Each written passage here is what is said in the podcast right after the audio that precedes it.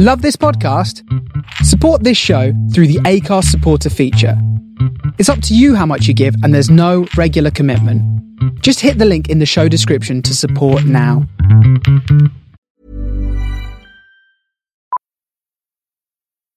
Millions of people have lost weight with personalized plans from Noom, like Evan, who can't stand salads and still lost 50 pounds. Salads, generally, for most people, are the easy button, right? For me, that wasn't an option. I never really was a salad guy. That's just not who I am. But Noom worked for me. Get your personalized plan today at Noom.com. Real Noom user compensated to provide their story. In four weeks, the typical Noom user can expect to lose one to two pounds per week. Individual results may vary. Hiring for your small business? If you're not looking for professionals on LinkedIn, you're looking in the wrong place. That's like looking for your car keys in a fish tank. LinkedIn helps you hire professionals you can't find anywhere else, even those who aren't actively searching for a new job but might be open to the perfect role. In a given month, over 70% of LinkedIn users don't even visit other leading job sites. So start looking in the right place. With LinkedIn, you can hire professionals like a professional. Post your free job on linkedin.com slash achieve today. Welcome to Starship Sofa, part of the District of Wonders Network, featuring Tales to Terrify, Crime City Central, Protecting Project Pulp, and the all-new Far-Fetched Fables. Everyone has a story in the District of Wonders. Come and find yours.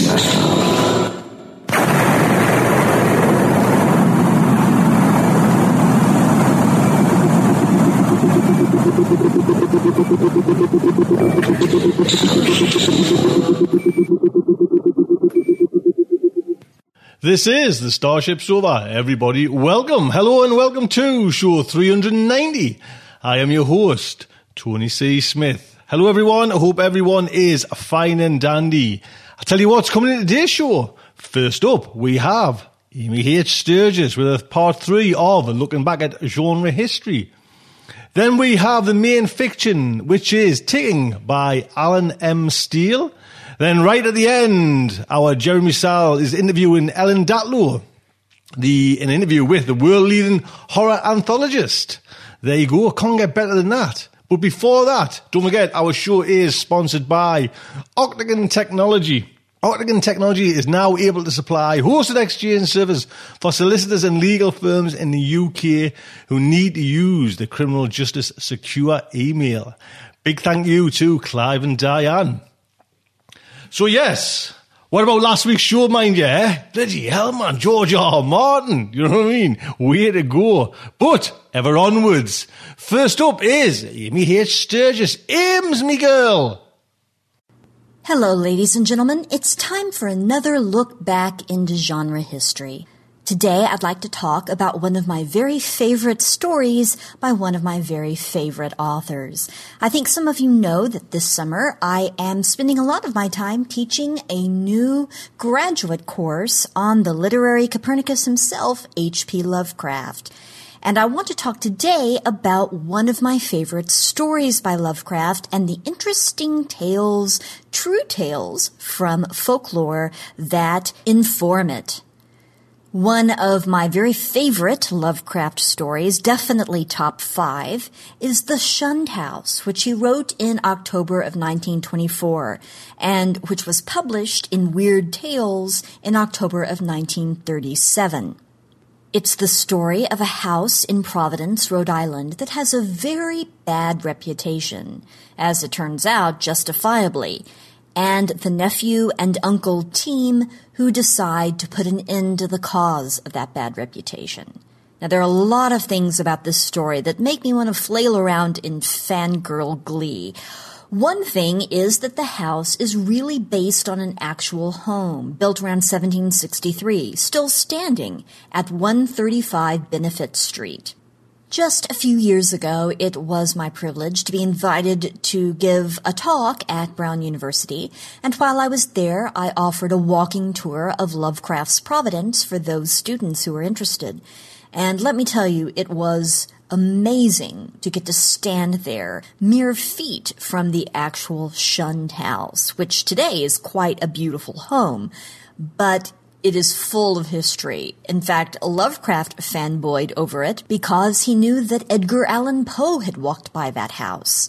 But it's a very compelling and evocative sight. One of the fascinating aspects of the story, The Shunned House, is how the main character and his uncle ask the question is there a real phenomenon here? Is there something wrong with this house?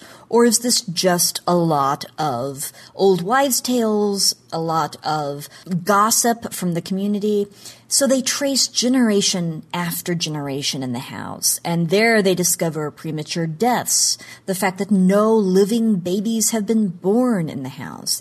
And then they ask themselves how scientifically they're going to deal with the threat that the house presents and they go into the house to solve the problem complete with flamethrowers, like early day Ghostbusters, and it's quite amazing. You may know that Lovecraft started out saying he wanted to write about supernatural horror, but the longer he wrote, the more he realized that he didn't want to suspend or contradict natural law. In fact, what he wanted to do was build on it. So it wasn't that he wanted to talk about things that were supernatural. He wanted to talk about things that didn't contradict the scientific facts as we knew them, but built upon them, built outward beyond them, that were supernatural, if you will. In fact, Kenneth Hite, in his book Tour de Lovecraft, says of the shunned house that the introduction of scientific lore alongside with the very authentic ghost and werewolf lore collected in the early part of the story serves to emphasize the span of time between the primitive Huguenot vampire in the cellar and the present day ghost breaking Whipples. That's the nephew and his uncle. And to point up the multidimensional nature of the evil in the house. The big takeaway there is that Lovecraft, in what turns out to be a vampire story, isn't telling a fantasy about vampires. He's telling an early science fiction tale about vampires. And ultimately, he deals with a vampire in a very scientific way. As I've already mentioned, there's a lot to love about this story. And in fact, you can find it for free online on a variety of websites. So just Google The Shunned House and you'll find it. Another of the many reasons I love this story is because of its characterization. Lovecraft is occasionally described as an author who doesn't excel at characterization, and I think that's incorrect. He was an author who wasn't entirely interested in characterization because his main thrust was the creation of mood, the evocation of certain emotions that arise from the imagination. But this is one of those stories that proves he was quite good at characterization when he wished to be. The bond between the nephew and his distinguished, respectable, venerable old uncle is very, very carefully and compellingly drawn. And in a way, the uncle can be read as the man who is most important in Lovecraft's life, his maternal grandfather, who was largely in charge of educating Lovecraft. He would make up stories to tell Lovecraft, and he gave young Lovecraft the run of his considerable library, in which Lovecraft essentially taught himself. His grandfather was named Whipple Phillips, and the main character, the uncle in this tale, is Elihu Whipple. So he's, in sense, named after Lovecraft's grandfather. And when he ultimately sacrifices himself fighting this evil force, it's a very meaningful and wrenching sacrifice. But I digress. What I really want to talk to you about today is the folklore on which Lovecraft based this story. Here I want to give credit to Faye R. Hazel, who wrote an essay called Some Strange New England Mortuary Practices Lovecraft Was Right, which was published in Volume 29 of Lovecraft Studies. Hazel says, Believing that the writer who would inspire cosmic terror must reproduce exactly the right details of real life, H.P. Lovecraft was an assiduous researcher. Whether revising other writers' works or creating his own, his letters testify to a desire to get it right. The accidental discovery in 1990 of an abandoned family burial ground in eastern Connecticut and the resulting archaeological dig have produced new evidence to show just how right he was in depicting New England customs and folklore. That's what I want to tell you about. You see, in 1990, in Griswold, Connecticut, children were playing in a newly opened gravel pit, and they were sliding down, and the next thing they knew, there were human bones sliding along with them.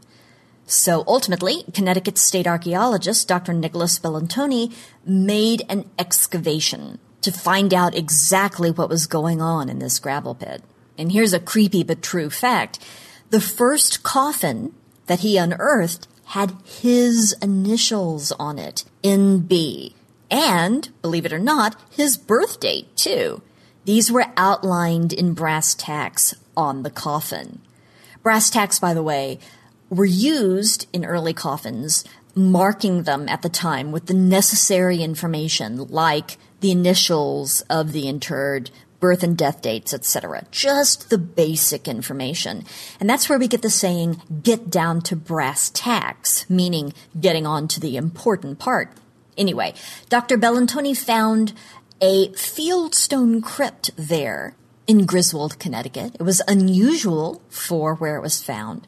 And it was also unusual because it had clearly been broken into and messed about with after the original burials. In fact, one body showed its chest ripped open as if something had been taken out of the chest cavity, and the leg bones had been placed by the skull to form a skull and crossbones pattern.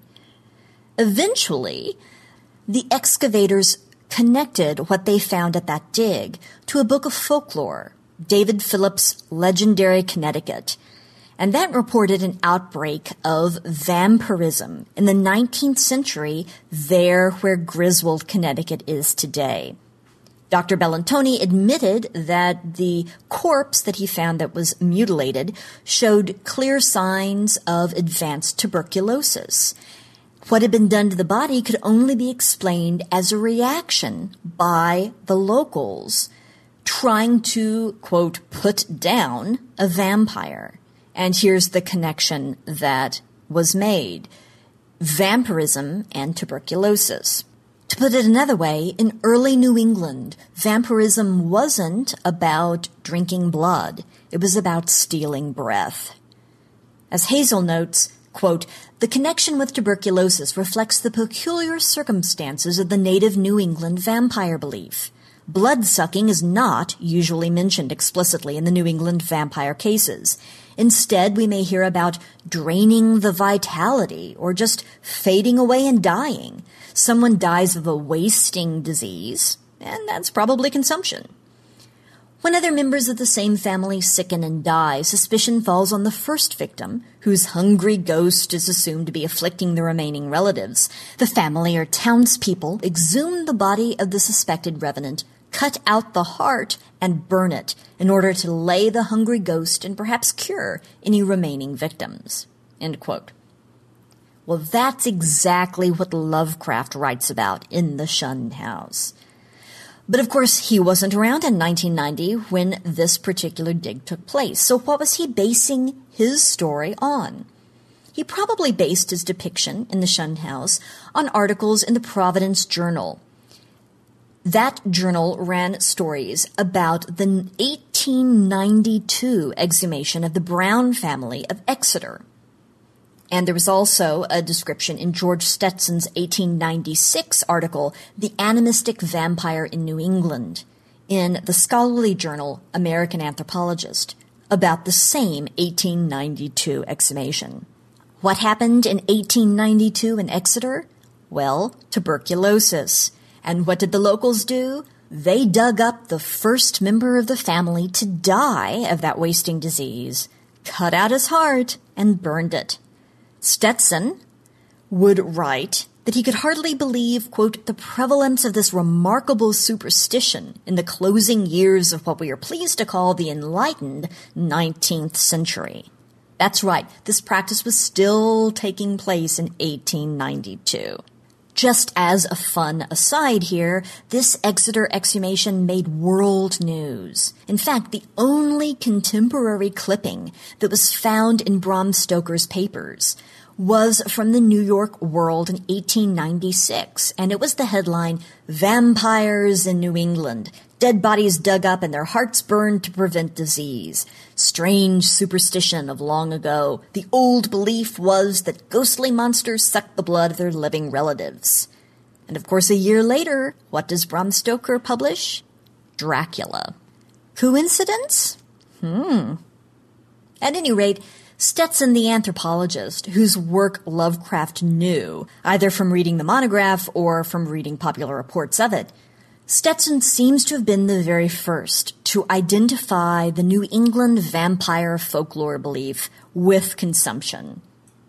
Stetson wrote, quote, It is there believed that consumption is not a physical but a spiritual disease, obsession, or visitation, that as long as the body of a dead consumptive relative has blood in the heart, it is proof that an occult influence steals from it for death and is at work draining the blood of the living into the heart of the dead and causing its rapid decline. And as it turns out, Rhode Island seems to have been the center of this vampire folklore. So Lovecraft uses it, as he explains in the story The Shunned House, as lately as 1892, an Exeter community exhumed a dead body and ceremoniously burnt its heart in order to prevent certain alleged visitations injurious to the public health and peace. Healthy people, it's clear, once they move into the shunned house, waste away, just like consumptives do. And fitting with the vampire folklore, the victims of the shunned house feel they are being choked or having their breath sucked away. Lovecraft even creates a character, the maid Anne White, who grew up in Exeter and thus knows the Exeter superstition. And only she at the time realizes what's happening. Quote, alleging that there must lie buried beneath the house one of those vampires, the dead who retain their bodily form and live on the blood or breath of the living. Ultimately, we end up with the culprit being a French sorcerer and necromancer who has contrived to live forever and lies there swollen with the vital substance of his victims. But the way to solve the problem isn't through superstitious mumbo jumbo, it's through science. And science is how the problem is solved. And did I mention there were flamethrowers? Because that's just too cool. I'll leave you with one of the great excerpts from the story that shows that this work moves from the realm of fantasy into the realm of science fiction. In short, it seemed to my uncle and me that an incontrovertible array of facts pointed to some lingering influence in the shunned house, traceable to one or another of the ill-favored French settlers of two centuries before, and still operative through rare and unknown laws of atomic and electronic motion, that the family of Roulet had possessed an abnormal affinity for outer circles of entity, dark spheres which for normal folk hold only repulsion and terror. Their recorded history seemed to prove. Had not then the riots of those bygone 1730s set motion certain kinetic patterns in the morbid brain of one or more of them, notably the sinister Paul Roulet, which obscurely survived the bodies murdered and buried by the mob, and continued to function in some multi-dimensional space along the original lines of force determined by a frantic hatred of the encroaching community. Such a thing was surely not a physical or biochemical impossibility in the light of a newer science which includes the theories of relativity and intra-atomic action. I do encourage you to check out the Shunned House. And when you do, remember that the story is based on more than the incredible imagination of its author. There are the exhumed bodies and the unearthed graves to prove it. I look forward to joining you again very soon for another look back into genre history. Thank you.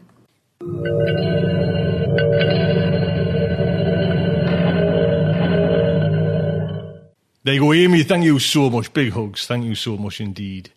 So next up is the main fiction, and it is Ticking by Allen M. Steele. Now, before becoming a science fiction author, Allen M. Steele was a journalist who worked for newspapers and magazines in Massachusetts, New Hampshire and his home state of Tennessee. But science fiction was his first love, so eventually he ditched journalism and instead began producing, which he made, decided, which he became a writer. How cool is that? And I tell you what is always lovely as well, mine, is when, and I haven't watched it actually since he kind of, you know, the won, but he gave a, a lovely shout out, Allen M. Steele, when he won the, the Hugo Award as well. He gave a, a nice shout to Starship Sofa, which was just fantastic. Do you know what I mean? Just brilliant. Allen Steele is a lifelong space buff, and his interest has not only influenced his writing, but he's also taken some in, in, some interesting places. He has witnessed numerous space shuttle launches. Now that would just be fantastic, to be quite honest. How cool would that be? Yes. Allen, thank you so much for, you know, I'm a big fan of Allen M. Steele as well. This story came out in the kind of collection Solaris Rising 2, the new Solaris book of science fiction. And in there, just some, you know, amazing writers. Nancy Kress, James Lovegrove, the late Eugene Foster, Nick Harkaway, Kristine Kathryn Rusch, Robert Reed, like say Allen M. Steele, Kim Lakin-Smith. So much there. And put together by Ian Whates as well. Just uh, a lovely, a lovely gentleman in the science fiction firmament. This story is narrated by Matt Arnold. Now, Matt, big thank you for, for this as well. It means a lot. Thank you so much. So, the Starship Sofa is very proud to present Ticking by Allen M. Steele. Harold and Cindy were trying to find something to eat in the hotel kitchen when they were attacked by the cook. Shortly after the refugees moved into the Wyatt Centrum airport, They'd divvied up the jobs necessary for their continued survival. Harold, and the remaining desk clerk, Merle, had drawn the assignment of locating the hotel robots. That's all they had to do, just find them. Then tell Carl and Sharon, the two Minneapolis cops, who'd taken shelter at the Wyatt Centrum when their cruiser died on the street outside. The officers had their service automatics and a pump action 12 gauge shotgun they'd taken from their car. Unlike most of their equipment, the guns weren't rendered inoperative. And they'd already discovered that an ordinary service robot could be taken out by a well aimed gunshot. It was the big, heavy duty ones that were hard to kill. So Harold and Merle spent the second day after the blackout prowling the hotel's ten floors. Merle knew where the robots normally operated, so they only needed to confirm their positions while avoiding being spotted and once they had located all the bots Merle remembered, they returned to the pool and told the cops. Carl and Sharon made sure the barricades were secure, at least for the time being, then went up into the hotel and, moving from floor to floor, blew away all the bots the civilians had found.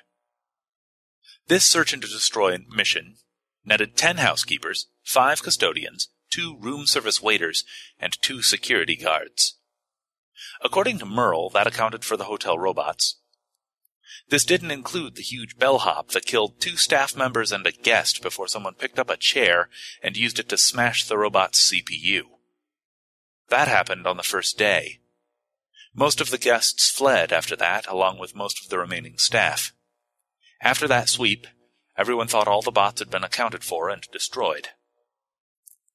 By the end of the third day, the 31 people hiding in the Wyatt Centrum's cathedral-like atrium were down to the last few cans of the junk food a couple of them had scavenged from a convenience store a few blocks down the street.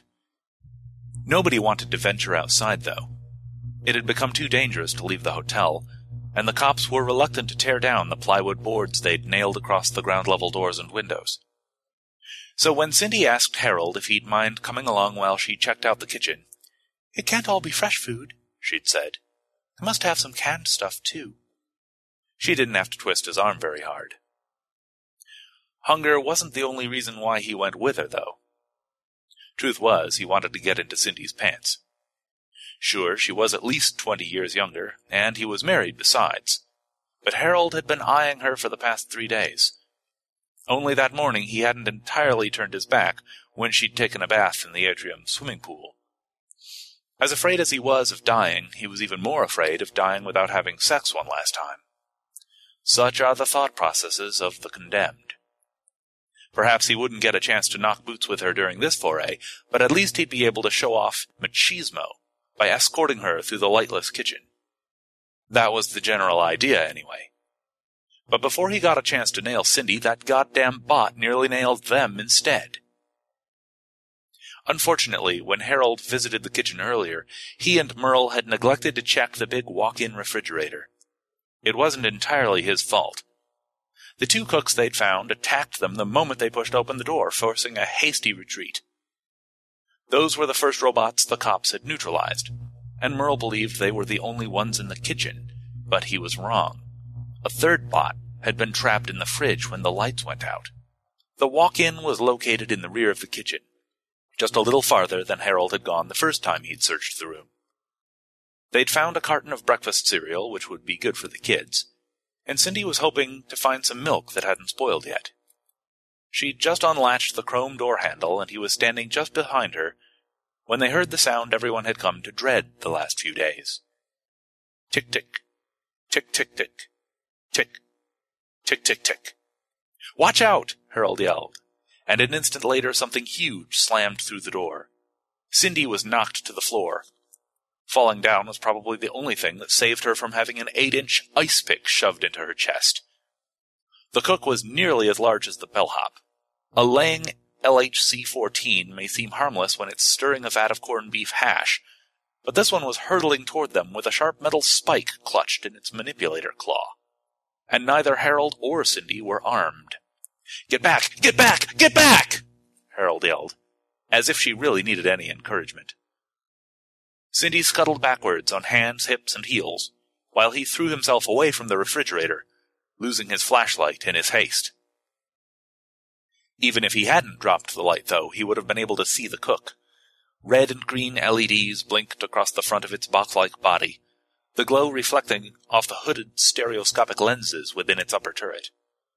As it trundled through the door on soft tandem tires, the turret swept back and forth, clicking softly as the lenses captured first Cindy, then Harold, then Cindy again, mapping them, remembering their positions. Watch out! It's gonna charge! The turret snapped toward Harold as the bot determined which human was closer. At that moment, his groping hands found the cold metal surface of something that moved. A dessert cart, complete with the molding remains of several cakes. Torture wagons, his wife called these things, and he was only too happy to use one in a less metaphorical way. As the cook rushed him, he dropped the light, dodged behind the cart, grabbed its glass handle, and slammed it straight into the robot. The impact dislodged the ice pick from the cook's claw. As it hit the tile floor, he wrenched the cart backward, then shoved it forward again, harder this time. Harold was trying to knock it over, but the bot had been designed for stability, bottom heavy and with a low center of gravity. He was slowing it down, but he wasn't stopping it. The situation was both dangerous and absurd. The cook would trundle forward, its arms swinging back and forth, and Harold would ram the cart into it. The bot would halt for a second, but as soon as he pulled the cart back, the machine would charge again, its claws missing his face by only a few inches. It might have been funny. But when Harold glanced over his shoulder, he saw in the shadowed illumination cast by the dropped flashlight that the cook was gradually backing him into a corner between a rack and a range grill. Dale was right. These things learn fast. Cindy! Get this friggin' thing off me! He didn't hear anything save for the incessant ticking, the high-pitched whine of the bot's servos, and the loud clang of his cart ramming it again. A chocolate cake toppled off the wagon and was immediately pulverized by the cook's wheels. He had the wild, hopeless hope that the icing would somehow screw it up, make it lose traction. Cindy! Damn it, had she abandoned him? All at once the robot's turret did a 180 turn, its lenses snapping away from him as its motion detectors picked up movement from somewhere behind it. In that instant, Cindy dashed out of the darkness, something raised in both hands above her head. The robot started to swivel around, then a cast iron skillet came down on its turret and smashed its lenses. Nice shot. Although the robot could still hear them, it was effectively blinded. While its claw lashed back and forth, trying to connect with one of them, Cindy beat on it with the skillet while Harold continued to slam it with the dessert cart. Hit it! Hit it! Get the claws! Go for the top! The top! So forth and so on, until one last blow from Cindy's skillet managed to scrag the CPU just beneath the upper turret. The LEDs went dark and the cook halted. The ticking stopped. When Harold was sure that the cook was good and dead, he came out from behind the cart. Cindy was leaning against an island, breathing hard, skillet still clutched in her hand. She stared at him for a moment, then dropped the skillet. It hit the floor with a loud bang that echoed off the stainless steel surfaces around them. Thanks. Harold sagged against a counter. Tough, ain't it? Built to last. Her cotton tank top was damp with sweat, the nipples of her twenty-two year old breast standing out. You okay? I'm good. Harold couldn't stop staring at her. You? Cindy slowly nodded. She brushed back her damp hair, then looked up at him. Even in the wan glow of the dropped flashlight, she must have seen something in his eyes that she didn't like at all. Fine, just great. She turned away from him. Come on, let's get out of here. Harold let out his breath. Looked like he wasn't going to get laid after all, even if it was the end of the world. Cindy tried to hide her irritation, but she was still quietly fuming when she and the other guy, what was his name, Harold, returned to the atrium. She'd noticed the way he'd been watching her for the last couple of days, of course. Men had been checking her out since she was fifteen, so she'd developed good radar for sexual attraction. Given the situation everyone was in, though, you'd think he'd have the common sense to put his impulses on hold. But for God's sake, they barely escape being killed, and what's the first thing he does? Stare at her tits. Enough. Cindy had heard his dejected sigh as she picked up the carton of single serving cereal boxes she'd found and left the kitchen. She could have cared less.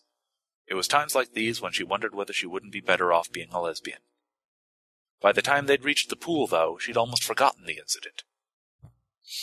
As soon as she and what's his name walked in, the kids were all over them, jumping up and down in their excitement to see what she'd found. Cindy couldn't help but smile as she carried the carton to the poolside terrace and put it down on a table. There were a half dozen children among the refugees, the youngest a four-year-old boy and the oldest a twelve-year-old girl. And none of them seemed to mind that they didn't have any milk to go with the Cheerios and Frosted Flakes she handed out. Even kids can get tired of spam and candy bars if that's all they had had to eat for three days. Once they'd all received a box of cereal, Cindy took the rest to the cabana room she was sharing with Officer McCoy. She'd never thought that she'd welcome having a cop as a roommate, but Sharon was pretty cool. Besides, sleeping in the same room as a police officer assured that she wouldn't be bothered by any horny middle-aged guys who'd holed up in the Wyatt Centrum. Sharon was dozing on one of the twin beds when Cindy came in. She'd taken off her uniform shirt and was sleeping in her sports bra, her belt with its holstered gun, taser, and baton at her side. She opened her eyes and watched as Cindy carefully closed the door behind her, making sure that she didn't accidentally knock aside the pillow they'd been using as a doorstop. With the power out, and even the emergency generator offline, there was nothing to prevent the guest room doors from automatically locking if they closed all the way. Find some food? Sharon asked. A little. Ready for dinner? Sharon sat up to peer into the carton put down beside her. That all? Couldn't you find something else? Sorry you didn't have a chance to look, Cindy told her about the cook. Sharon's expression didn't change, but Cindy figured that cops were usually poker-faced when it came to that sort of thing. And she left out the part about what's his name. No point in complaining about that.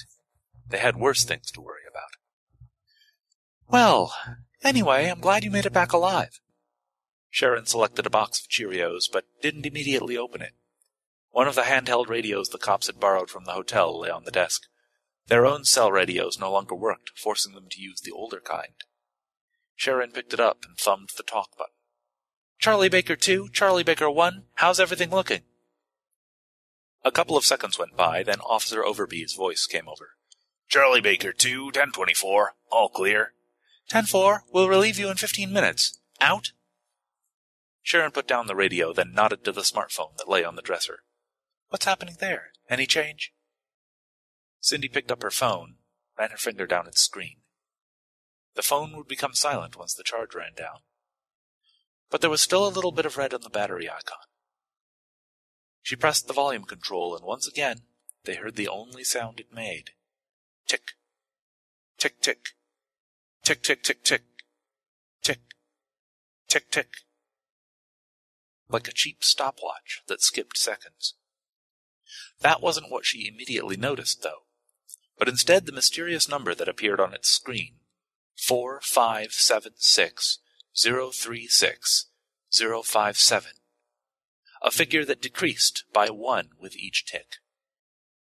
For the last three days, Cindy's phone had done nothing else but tick irregularly and display a ten digit number that changed every second or so. What these things signified she had no clue, but everyone else's phones, pads, and laptops had been doing the same thing ever since the blackout. It started the moment she was standing on the curb outside the airport, flagging down a cab while at the same time calling her friend in St. Paul to tell her that she'd arrived. That was when the phone suddenly went dead. Thinking that her call had been dropped, she'd pulled the phone from her ear, glanced at its screen, and heard the first weird ticks coming from. She was still staring at the numbers which had appeared on the LCD display when the cab that was about to pull up to the curb slammed into the back of a shuttle bus. A few seconds later, the pavement shook beneath her feet, and she heard the rolling thunder of an incoming airliner crashing on the runway and exploding. That was how it all began. Cindy glanced at her watch, nearly 6 p.m.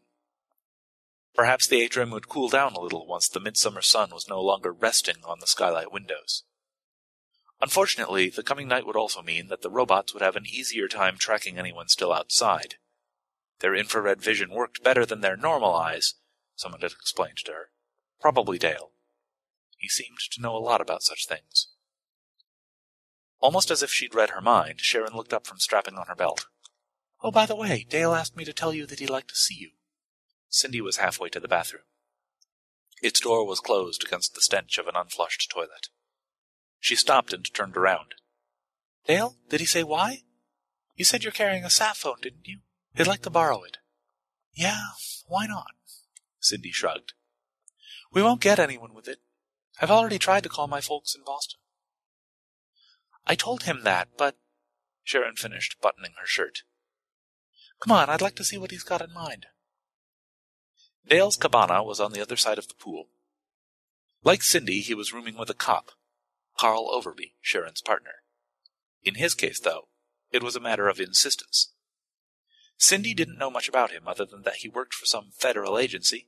He knew a lot about computers, and his job was important enough that he requested, demanded really, that he stay with a police officer.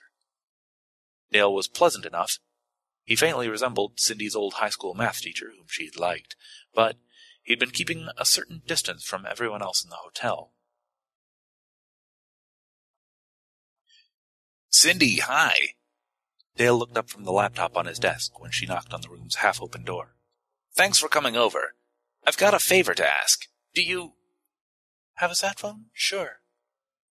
It was in the backpack Cindy had carried with her on the plane.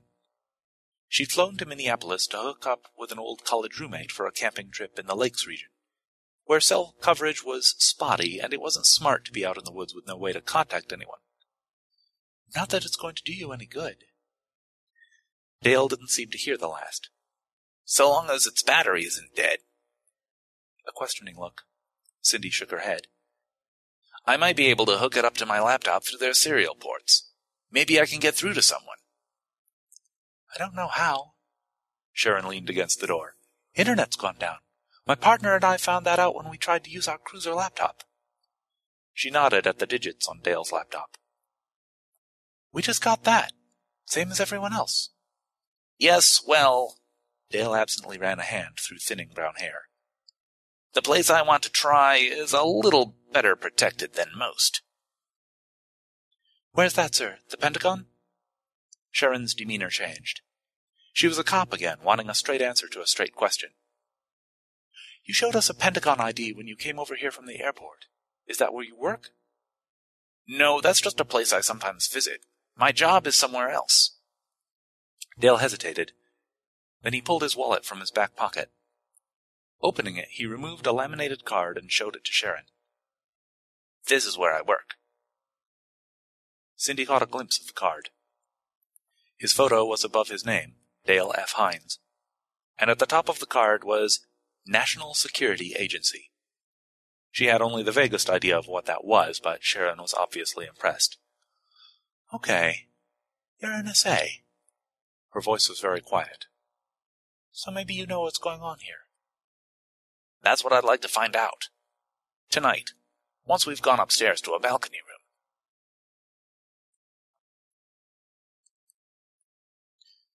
Minneapolis was dying. From the balcony of a concierge suite, the only tenth floor room whose door wasn't locked, the city was a dark expanse silhouetted by random fires. No lights in the nearby industrial park, and the distant skyscrapers were nothing but black, lifeless shapes looming in the starless night. Sharon thought there ought to be the sirens of first responders, police cruisers, fire trucks, ambulances, but she heard nothing but an occasional gunshot. The airport was on the other side of the hotel, so she couldn't tell whether the jet which had crashed there was still ablaze. Probably not. And if its fire had spread from the runway to the hangars or terminals, those living in the Wyatt Centrum would have known it by now. The hotel was only a mile away. A muttered obscenity brought her back to the balcony. Dale was seated at a sofa end table they'd dragged through a sliding door. His laptop lay open upon it, connected to Cindy's sat phone. He'd hoped to get a clear uplink once he was outside, and a top floor balcony was the safest place to do this, and it appeared to have worked. Gazing over her shoulder, Sharon saw that the countdown had disappeared from the screen, to be replaced by the NSA seal. You got through. Cindy stood in the open doorway, holding a flashlight over Dale's computer. The sat phone belonged to her, so she'd insisted on coming along. Sharon had too, mainly because Dale might need protection. After the incident in the kitchen, there was no telling how many bots might still be active in the hotel, as yet undiscovered. I got there, yeah, but I'm not getting in. Look. Dale's fingers ran across the keyboard, and a row of asterisks appeared at the password bar. He tapped the enter key. A moment later, access denied appeared beneath the bar. That was my backdoor password. It locked out my official one, too. At least you got through. That's got to count for something, right? Dale quietly gazed at the screen, absently rubbing his lower lip. It does, he said at last. But I don't like what it means. He didn't say anything else for a moment or two. Want to talk about it? Sharon asked. We've got a right to know, don't you think? Dale slowly let out his breath. This isn't just any government website. It belongs to the Utah Data Center, the NSA's electronic surveillance facility in Bluffdale, Utah. He glanced up at Sharon. Ever heard of it? Isn't that the place where they bug everyone's phone? That's one way of putting it, yeah. Bluffdale does more than that, though. A lot more. They're tapped into the entire global information grid. Not just phone calls, every piece of email, every download, every data search, every bank transaction. Anything that's transmitted or travels down a wire gets filtered through this place. You gotta be kidding. Harold appeared in the door. I'm Sandra, and I'm just the professional your small business was looking for. But you didn't hire me because you didn't use LinkedIn jobs. LinkedIn has professionals you can't find anywhere else, including those who aren't actively looking for a new job but might be open to the perfect role, like me. In a given month, over 70% of LinkedIn users don't visit other leading job sites. So if you're not looking on LinkedIn, you'll miss out on great candidates like Sandra. Start hiring professionals like a professional. Post your free job on linkedin.com/achieve today. Hold up. What was that? Boring. No flavor. That was as bad as those leftovers you ate all week. Keke Palmer here, and it's time to say hello to something fresh and guilt-free. Hello Fresh. Jazz up dinner with pecan-crusted chicken or garlic butter shrimp scampi. Now that's music to my mouth. Hello Fresh. Let's get this dinner party started. Discover all the delicious possibilities at hellofresh.com. Millions of people have lost weight with personalized plans from Noom, like Evan, who can't stand salads and still lost 50 pounds. Salads, generally, for most people, are the easy button, right? For me, that wasn't an option. I never really was a salad guy. That's just not who I am. But Noom worked for me. Get your personalized plan today at Noom.com. Real Noom user compensated to provide their story. In four weeks, the typical Noom user can expect to lose one to two pounds per week. Individual results may vary. Doorway behind Cindy, apparently having found the restroom he'd been searching for. He tagged along as well, saying that Sharon might need help if they ran into any more bots. Sharon knew that this was just an excuse to attach himself to Cindy, but didn't say anything. Her roommate knew how to keep away from a wolf. And indeed, she left the doorway and squeezed in beside Dale, maintaining a discreet distance from the annoying salesman. Not at all. There's two and a half acres of computers there, with enough processing power to scan a yottabyte of information every second. That's like being able to read 500 quintillion pages. Harold gave a low whistle. All right, I understand, Sharon said. But what does that have to do with us?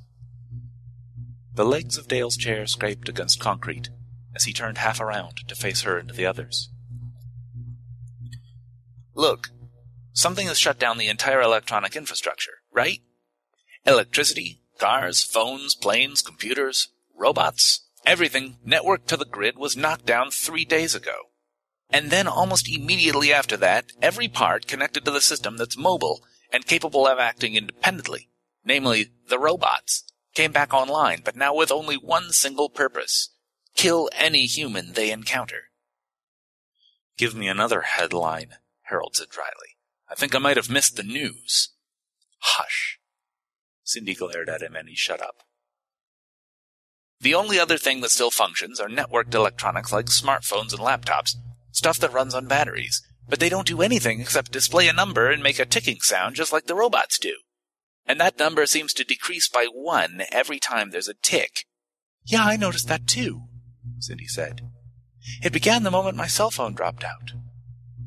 Dale gave her a sharp look. You were on the phone when the blackout happened? Cindy nodded. Do you happen to remember what the number was when it first appeared on your phone screen? Sort of. It was seven billion and something? About seven and a half billion, would you say?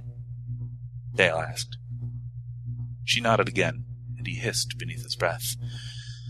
That's what I thought it might be.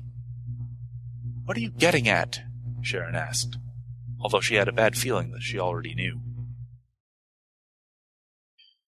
The global population is approximately seven and a half billion. Dale's voice was very low. At least, it's about how many people were alive on Earth three days ago. Sharon felt a cold snake slither into the pit of her stomach. A stunned silence settled upon the group. Her ears picked up low purring sounds from somewhere in the distance, but it was drowned out when both Cindy and Harold started speaking at once. But, but why? What the hell are you? I don't know. Dale threw up his hands in exasperation. I can only guess, but. He nodded toward the laptop. The fact that the most secure computer system in the world is still active but not letting anyone in tells me something. This isn't a cyber attack, and I don't think a hacker or terrorist group is behind it either. He hesitated. I think. I think it may have come out of Bluffdale. Sharon stared at him. Are you saying the NSA did this? No. I'm saying the NSA's computers might have done this. Dale shook his head.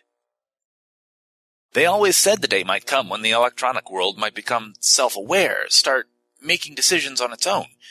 Maybe that's what's happening here, with Bluffdale as the source. The purring sound had become a low buzz. Sharon ignored it. But why would it start killing people? What would that accomplish? Maybe it's decided that seven and a half billion people are too many and the time has come to pare down the population to more, well, more sustainable numbers. Dale shrugged. It took most of human history for the world to have just one billion people, but just another 200 for there to be six billion, and only 30 after that for it to rise to seven and a half billion. We gave Bluffdale the power to interface with nearly everything on the planet, and a mandate to protect national security.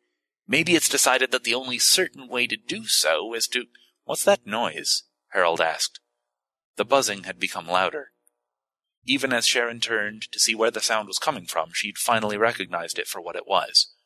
A police drone, the civilian version of the airborne military robots used in Central America and the Middle East. She'd become so used to seeing them make low altitude surveillance sweeps of Minneapolis's more crime ridden neighborhoods that she had disregarded the sound of its push prop engine. That was a mistake. For a moment or two she saw nothing. Then she caught a glimpse of firelight reflecting off the drone's bulbous nose and low swept wings. It was just a few hundred feet away and headed straight for the balcony. Down! she shouted, and then threw herself headfirst toward the door. Harold was in her way. She tackled him like a linebacker and hurled him to the floor. Get out of there! She yelled over her shoulder as they scrambled for cover. They'd barely managed to dive behind a couch when the drone slammed into the hotel.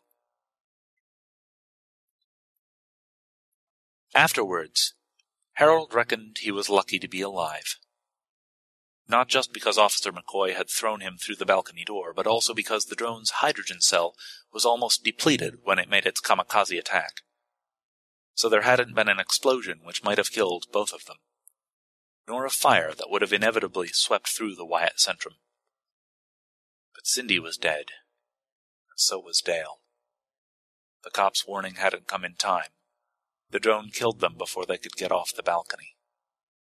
He later wondered if it had simply been random chance that its infrared night vision had picked up four human figures and homed in on them, or if the Bluffdale computer had backtracked the sat phone link from Dale's laptop and dispatched the police drone to liquidate a possible threat. He'd never know, and probably didn't matter anyway. Harold didn't know Dale very well, but he missed Cindy more than he thought he would. He came to realize that his attraction to her hadn't been purely sexual. He liked her. Period. He wondered if his wife was still alive, and reflected on the fact that he'd only been three hours from home when his car went dead on a side street near the hotel. He regretted all the times he'd cheated on her when he'd been on the road, and swore to himself that if he lived through this and she did too, he'd never again pick up another woman. The drone attack was the last exciting thing to happen to him or anyone else in the hotel for the next couple of days. They loafed around the atrium pool like vacationers who didn't want to go home, scavenging more food from the kitchen, and going upstairs to break into vending machines, drinking bottled water, getting drunk on booze stolen from the bar. Harold slept a lot, as did the others, and joined poker games when he was awake. He volunteered for a four hour shift at the lobby barricades, keeping a sharp eye out for roaming robots. He saw nothing through the peepholes in the plywood boards, except for a few stray dogs and some guy pushing a shopping cart loaded with stuff he'd probably looted from somewhere. Five days after the blackout, nearly all the phones, pads, and laptop computers in the hotel were dead, their batteries and power packs drained. But then Officer McCoy, searching Cindy's backpack for an address book she could use to notify the late girl's parents, discovered another handy piece of high tech camping equipment a photovoltaic battery charger. Cindy had also left behind her phone. It hadn't been used since her death, so its battery still retained a whisker of power. Officer McCoy hooked the phone up to the recharger, placed them on a table in the atrium, and before long they had an active cell phone. Its screen remained unchanged, except that the number was much lower than it had been two days ago. It continued to tick, yet the sound was increasingly sporadic. Sometimes as much as a minute would go by between one tick and the next. By the end of the fifth day, a few people removed some boards and cautiously ventured outside. They saw little and heard almost nothing. The world had become quieter and much less crowded. Although Harold decided to remain at the Wyatt Centrum until he was positive that it was safe to leave, the cops decided that their presence was no longer necessary. The hotel's refugees could fend for themselves, and the city needed all the cops they could get. Before Officer McCoy left, though, she gave him Cindy's phone so he could keep track of its ticking, slowly decreasing number. In the dark hours just before the dawn of the sixth day, Harold was awakened by light hitting his eyes. At first he thought it was morning sun coming in through the skylight, but then he opened his eyes and saw that the bedside table lamp was lit. An instant later, the wall TV came on. It showed nothing but fuzz, but nonetheless it was working. The power had returned. Astonished, he rolled over and reached for Cindy's cell phone. It no longer ticked, yet its screen continued to display a number, frozen and unchanging.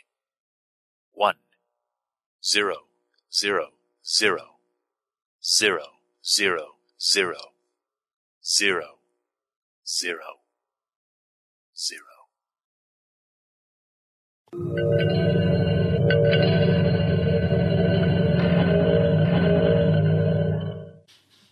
Copyright is Allen M. Steele. Allen, thank you so much. One day we might get to have a drink sir, over a bar. That would be very nice indeed.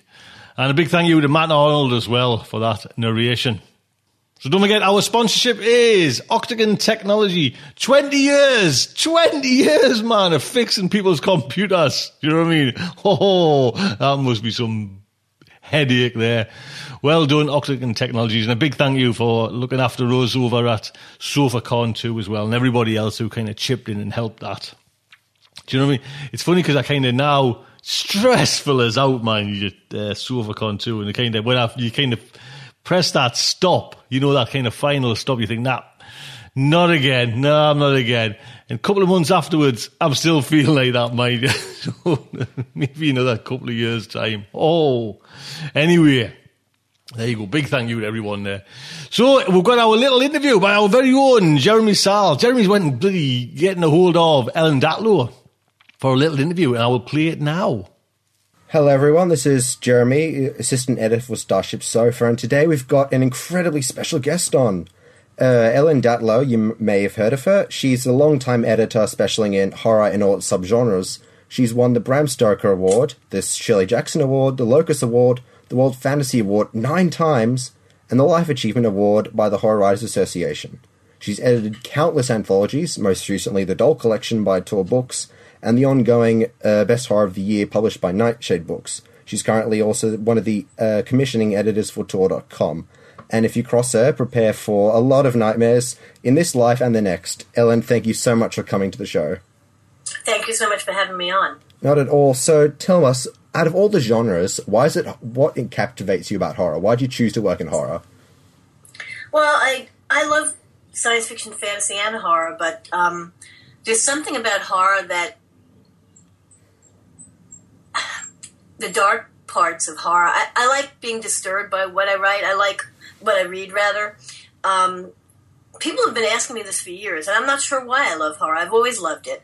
Um, the thing about working in horror, though, is it, that it crosses over with science fiction and and fantasy into dark fantasy. So it's in a way more versatile than science fiction and fantasy because it can be it can encompass anything. Also, a lot of stories that are considered mainstream are horror.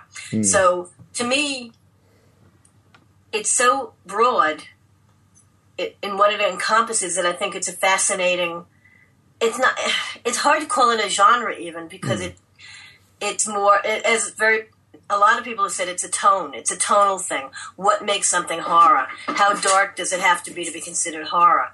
Um, for me personally i just enjoy reading it. Mm. i don't really like most horror movies but i love reading horror stories both supernatural and psychological horror. Um, and i guess i don't i guess what i'm saying is i don't have an answer. I don't know why. I just like i like dark fiction. So if you hear something in the background it's my cats chasing each other back and forth. so No if worries. you hear a thump, thump, thump, it's cats. Good to know. We keep, just make sure it's not uh, one of the countless authors who are locked in the basement that you use for No, each no, of the anthologies. I keep them in my attic. Oh, okay, in the attic, no worries. Good to know. And so, yeah, about the cross thing, it's interesting because horror does span everything. I mean, it spans everything from CJ Cherryh to uh, True Detective that's on on HBO at the moment. And it is, Oh, a, absolutely. yeah, it is a tone at the moment. I mean, it's everything from the uh, the macabre, the uncanny, and it goes into the full uh, super, yeah, the su- uh, weird fiction of H.P. Lovecraft as well. And so, is on that point, is there anything that you never tired tire of seeing?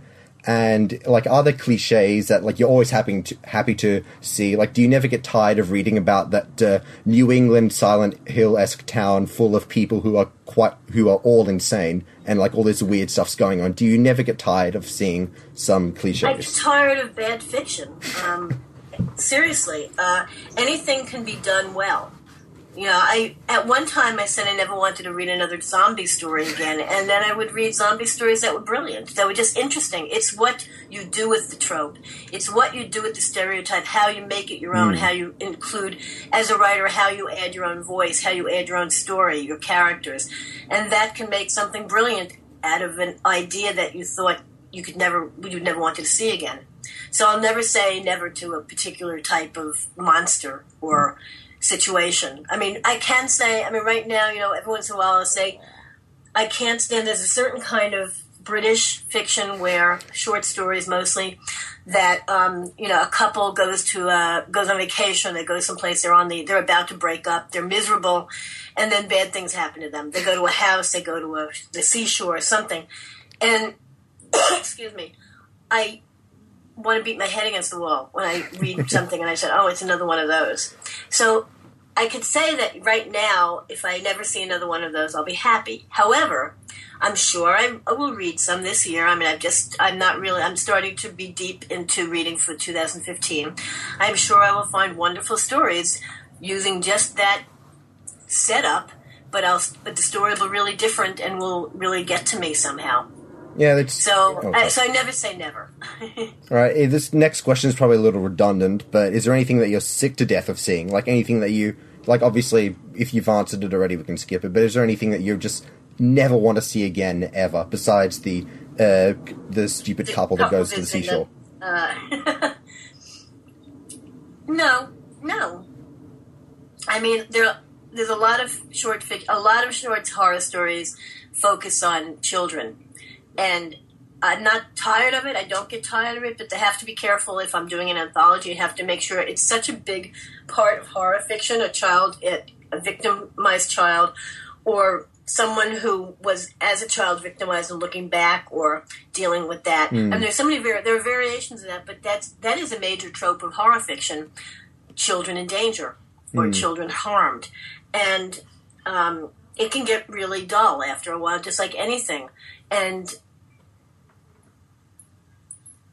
again, if if the story is good enough to to push me beyond the oh no, not another one of those, I love it. And there are a lot of really good stories like that about children. But also, as I said, when I'm putting together an anthology, I have to be careful that I don't fill the book with stories about children or by children, you know, told by children. I have to be careful of that. I think every editor does because that is such a big part of horror fiction. Hmm.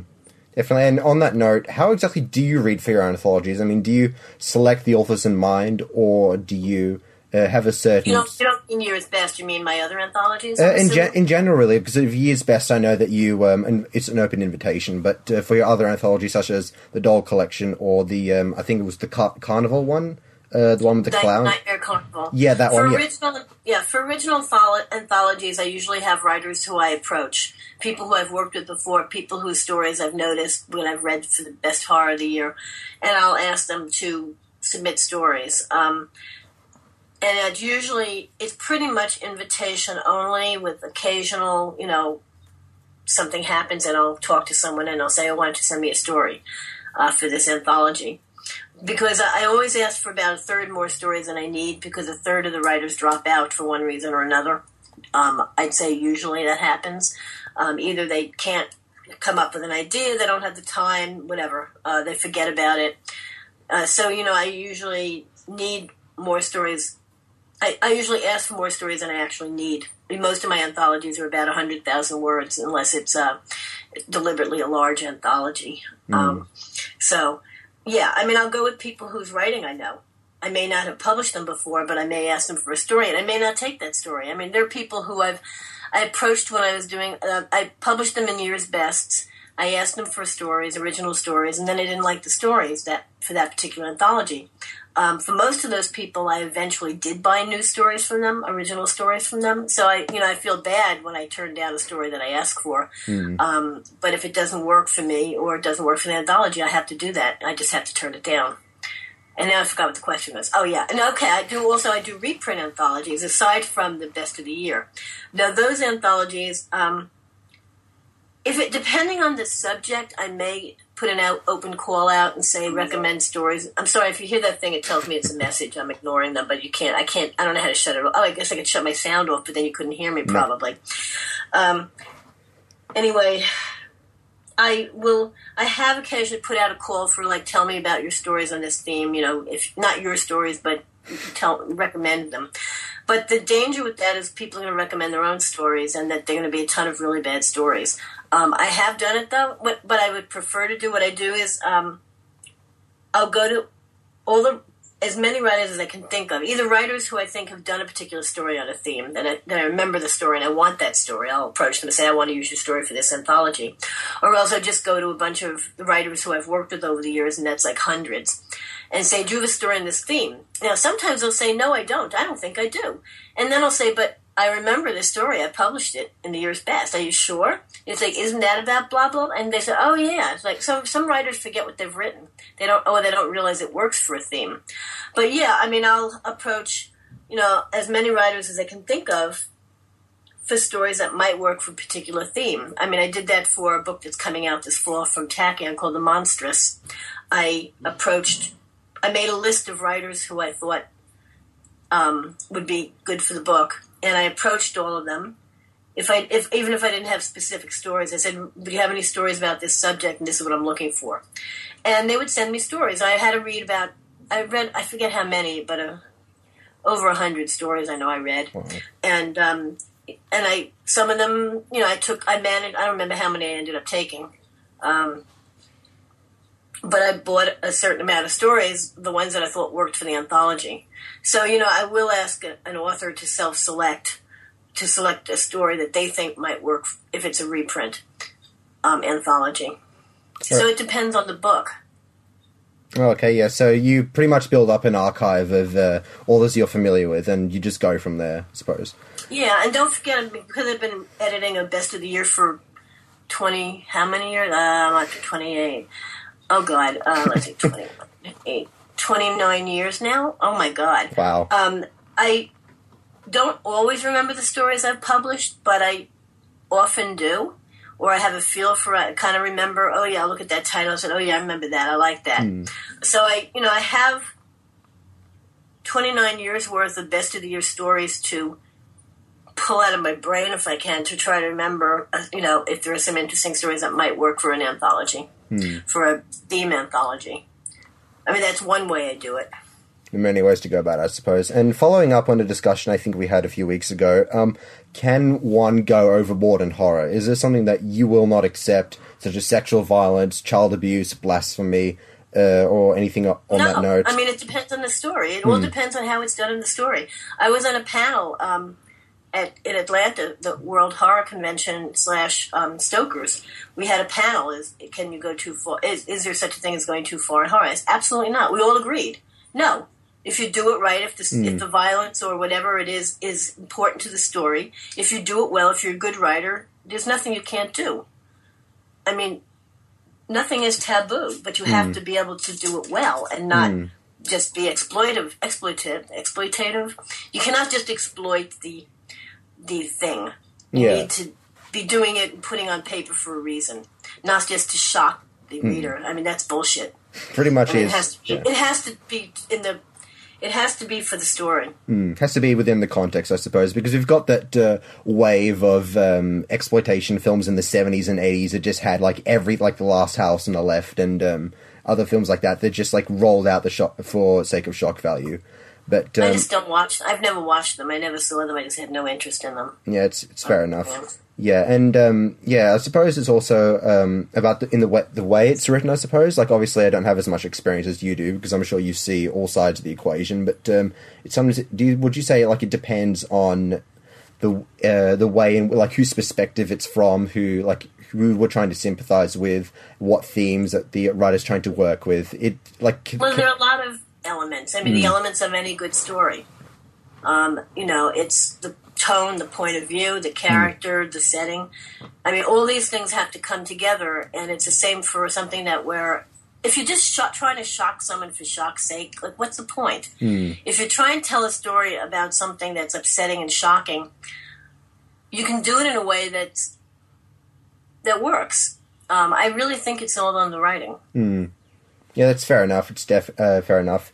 And uh, on that note, is it a good sign if a story unsettles you or disarms you or terrifies you? And should horror like rip us away from this uh, privileged uh, cocoon of a life that we've settled settled ourselves into? Should horror like a good story rip us away from that and just plunge It's us not into going chaos? to. You're in. It's fiction. Well, I mean, I, Yeah, well, I'm sorry, yes. I'm- hey, It's you know, come on. It's no. I mean, it's gonna it's gonna entertain me. Um, when I mean, I want to be disturbed. I, now, I'm very rarely. I I don't even think I could ever think of a story that ever terrified me. I Mm. don't even know. I don't even. I don't think I can even think of any. I expect horror to disturb me and Yeah. to get me out of my comfort zone. Um, yeah, that's what I mean. Yeah. to, I, but I have to be involved in the story and the characters Hmm. in some way. I'm not saying the characters have to all be nice people, but there has to be someone who I can at least want to read about. You know, um, it's it's not as necessary for a short story as a novel, but you know, and I prefer short horror fiction anyway to novels. But um, there has to be something that attracts me to the story whatever it is, and I want to be enveloped in a story. When I'm reading a story, I want to suspend, suspend my disbelief during the reading of the story. It takes me out of my real life. It doesn't. What was? What did you say? What did you? How did you put it? Yeah, is it a good sign if a story unsettles or disarms uh, disarms us? Yes, but it's not taking me out of my real life because it's a, not. A, it's a story. Well, yeah, but I mean So in a see what I'm figurative sense, of course. I mean, I, I'm. Uh, yes, I want to be unsettled, but on the other hand, as soon as I stop reading, it's like, oh, here I am. I'm on my couch. Here, my, you know, here's my life, and things are horrible in the world. But you know, for for you know, 15 minutes, I read a really good story that really got me, and I feel horrible for the characters, and that was a really good story. But it doesn't. Does it do anything to me outside of the story? It may last. It may linger, and it.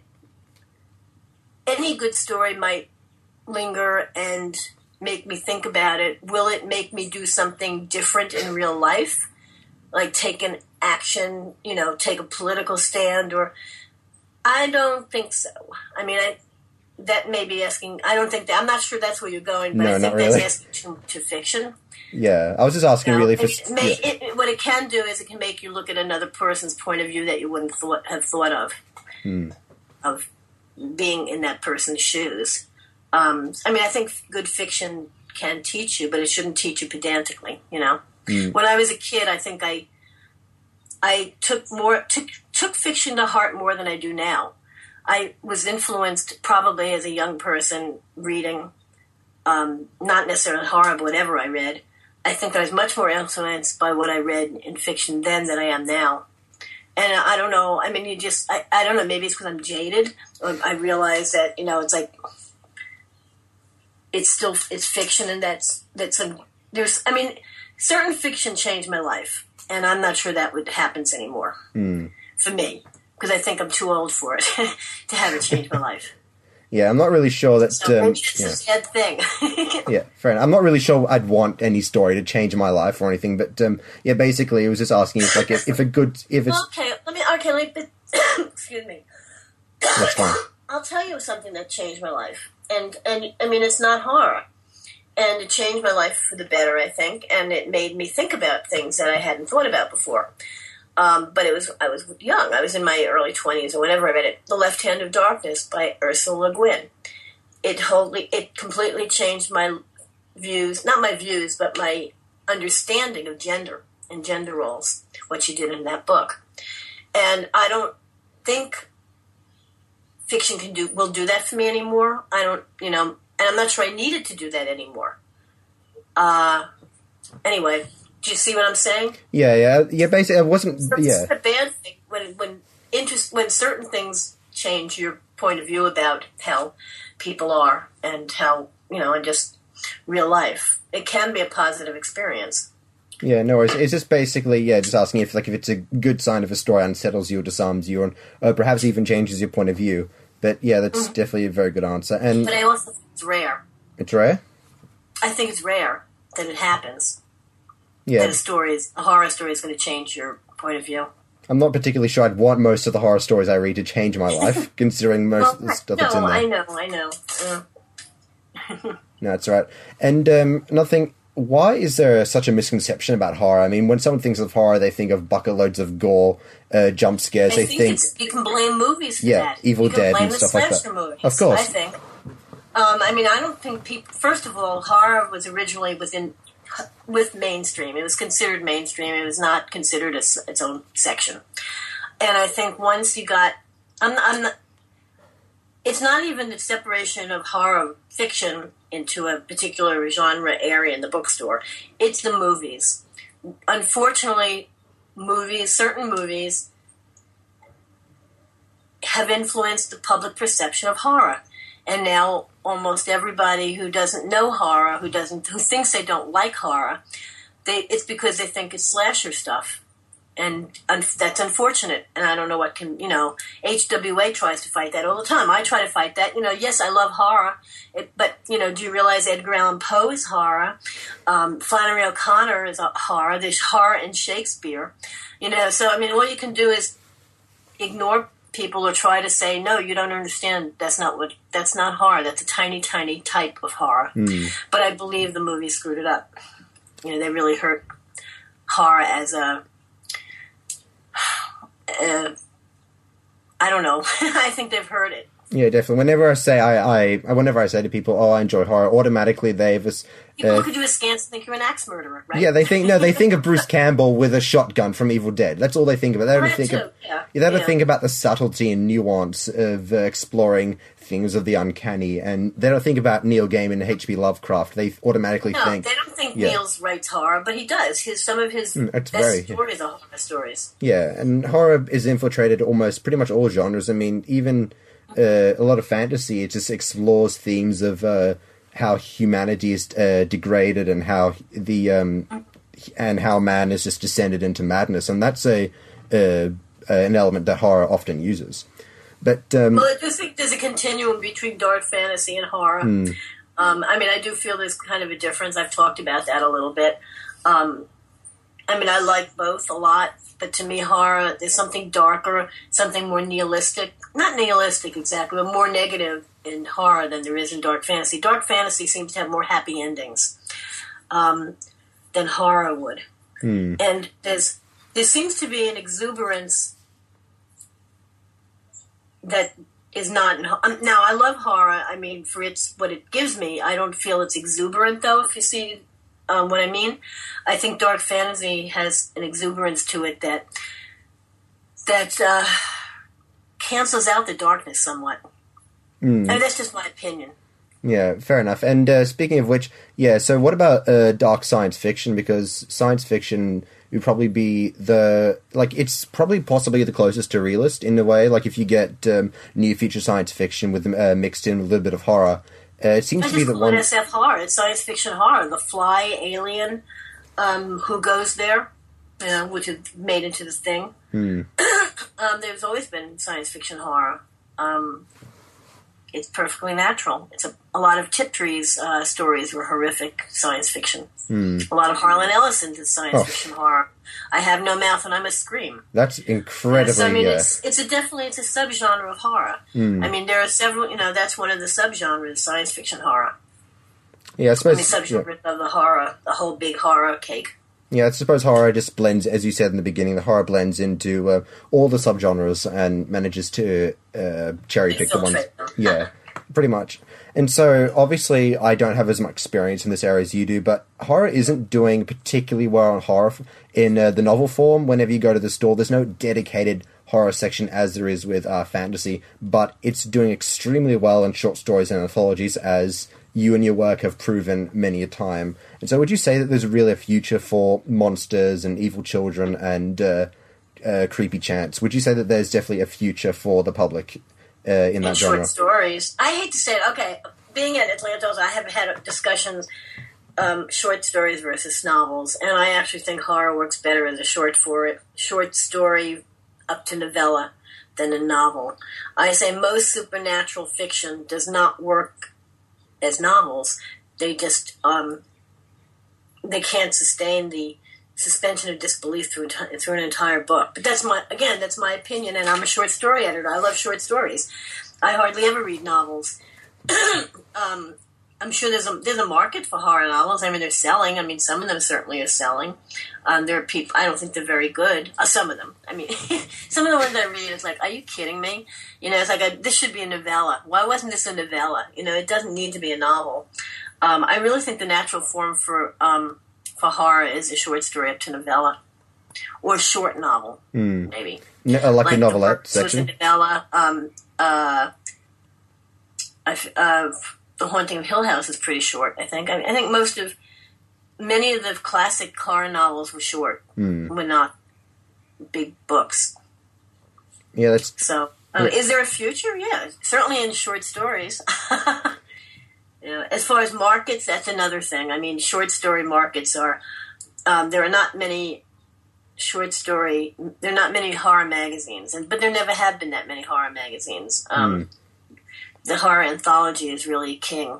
yeah. I mean, that's where you get most short stories in horror these days. Mm, to be honest, like in the anthology, yeah, sorry, in the anthology section in the uh, bookstore, pretty much it's you and uh, Paula Guran who act- and Stephen Graham Jones really who dominate the I anthology mean, section. Stephen Jones. Stephen, Jo- Jones. Oh, Stephen Jones. Yeah. Stephen Graham Jones is the writer. Steve Jones is the editor. Oh, super, must have mixed them up. But yet, um, yeah, basically you're the one to uh, dominate the anthology section, and I find it it's mean, very. I'm, uh, oh, I'm there. I'm so glad. In Yep. Australia? Oh, that yeah. makes me feel Oh yeah, pretty much every bookstore. I'm not even joking. I, like I went to um, down south for a holiday, uh, near this beach town, and I was browsing through the bookstore, and your anthologies were there, like uh, one to five, best of years. So wow. yeah, Well, I hope someone's buying them. I hope they weren't all just sitting, sitting there for five years. uh, they were new. There were some of them were new, so someone must have been buying them. And addi- additionally, any personal favorites, uh, any personal favorite films, uh, any stories that are any authors, any magazines that you've uh, been been particularly fond of in the re- uh, last I six like months. Babadook. That's just- incredible. I, saw that. I like that a lot. Yeah, In fact, I liked it so much that I um, paid for the Kickstarter, and I'm going to get the pop-up book. incredible. It. yeah, it's Australia's really good with uh, horror. That's an Australian film, and Oh uh, right. Okay. yeah. And it's yeah, Australia's Um, doing pretty good with horror. That's a fantastic film. Uh, anything else uh, recently? Uh, there. Well, I love Mad Max, but I don't know if you, that's dystopian versus. Um, I don't know if that's horror. I mean, I guess it's kind. It, again, it could be partially. Um, well, I mean, there are writers who I've been working with, who I've been buying, who I think are doing fine horror stories. I'm Dale Bailey, and they're not. The thing is, that many of them are not known for their horror. Dale Bailey writes. He's he's he's written two stories for me for Tor.com. One was not a horror story. It was, I guess, kind of almost mainstream with a weird ending, kind of dark fantasy ish. And his um, then the one there's one that's up for the um, Jackson Award that's science fiction horror. but he does write really interesting horror, and I've taken some of his stories for my year's best over time. And um, of course, Nathan Ballingrud's fabulous. I mean, I love his stuff, and John Langan and Laird Barron. I mean, I love their short fiction. And Margo Lanagan. Margo writes really fabulous, really weird horror short stories. And um, someone who surprised me, oh, another person who you didn't we didn't mention in Australia, Garth Nix. Yes. I didn't know he wrote horror until he wrote a really horrific story for one of my Terry and my um, YA anthologies. I think it was for After. And then he wrote me this brilliant story for Fearful Symmetries that I've taken for the year's best. Um, and also, I think um, Jonathan Strahan took for the year's best too. And don't ask me to type, name it because it's got three names that are unrelated. Shay, Wortham, something. They're three words. Corsham, Shay, something. Anyway, um, it's really good, and I was I was kind of very surprised because I didn't know he wrote horror, Mm. and it's brilliant. Yeah. It was very econom- economical, and it's I guess it's kind of science fiction. Have you read it? Do you know what I'm talking Uh, I don't. I am familiar with Garth Nix's uh, stuff. I've been reading him since I was a kid, but I haven't actually. I haven't read the story. I mean, said No. last year's year's best, Uh, I and it was in Fearful Symmetries. So okay. Yeah. Anyway, it's a short story. It's like five thousand words, and it's really wonderfully rendered. And I believe, I guess it's kind of science fiction horror, kind of. Hmm. Yeah. Um, I like Angela Slatter's work, Hmm. although sh- only some of it's horror. Most of it, I think, is dark fantasy. And again, there's that what's the definition kind of thing. Hmm. I like. Um, I love Kaaron Warren's short stories, and I've I read out one or two of her novels. Caitlin Kiernan, I love her work. Um, there are some British writers I'm, I really like. Oh, Stephen Graham Jones is fabulous. He's American, but he's he's really fabulous writer of short stories. He's like he just churns them out. I don't understand how he does it, and they're all good. he writes crime also, not just horror. Um, mm, there were some new newish writers in England. Nina Na- Allan writes some excellent novellas. She also writes fantasy and science fiction, but I like her horror. And Carole Johnstone and Alison Littlewood and um, Nick Royle has been writing for a long time in England. He's um, he write he writes. I like his short stories better than his novels. And same Conrad Williams writes really good short stories, horror short stories. So yeah, I mean there are so many fabulous horror writers. Gemma Files from Canada. David Nickle, also Nichols from Canada. They write really interesting horror stories and novels. Um, so I can go on forever. Yeah, pretty much like this. Where, where's the time to read them all? Seriously, like, and that's just horror. well, I the have time? to read all the stories. That's how I know they exist. yeah, fair, fair enough, I suppose. But yeah, well, anyway, we've come to the end of the time and would actually double what was supposed to be, but uh, this is such a good interview, I'm pretty sure Tony won't mind. Well, anyway, thank Uh-oh. you. Yeah, it's, no, no, no, don't apologize, it's fine. Uh, anyway, thank you so, so much for coming to the show. Really appreciate you it. so much. Yeah, we're all uh, pretty big. We've got quite a few listeners who uh, really enjoy the work that we've taken from some of your anthologies on the show. They've really enjoyed them, so they'll be really glad to hear your opinion on the pieces. Fabulous. Let Yeah. me know when it'll be up. Yeah, no worries. Thank you very, very much, Ellen. Thank you. No Take worries. care.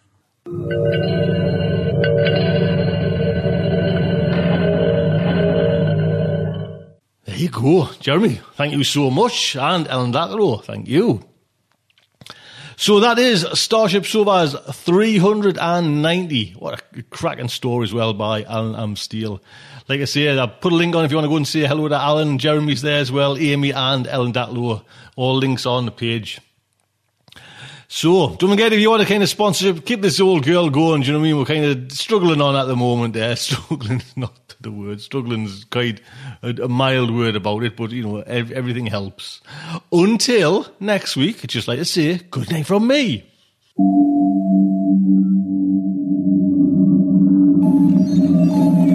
Will our heroes survive this terrible ordeal? Can they win through with their integrity unscathed? Can they escape without completely compromising their honor and artistic judgment? Tune in next week for the next exciting installment of Starship Sofa. Evacuation procedure initiated. Shuttle set for launch. Airlock will be open. Ever catch yourself eating the same flavorless dinner three days in a row? Dreaming of something better? Well, HelloFresh is your guilt-free dream come true, baby. It's me, Keke Palmer.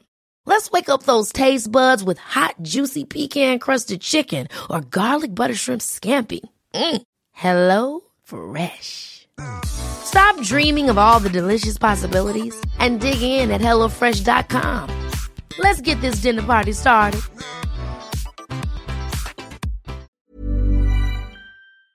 In three, two, one. This presentation has been brought to you by the District of Wonders Network, dedicated to podcasting the finest genre fiction. You can learn more about the District of Wonders and their many literary productions at their website, www.districtofwonders.com. Thank you for listening.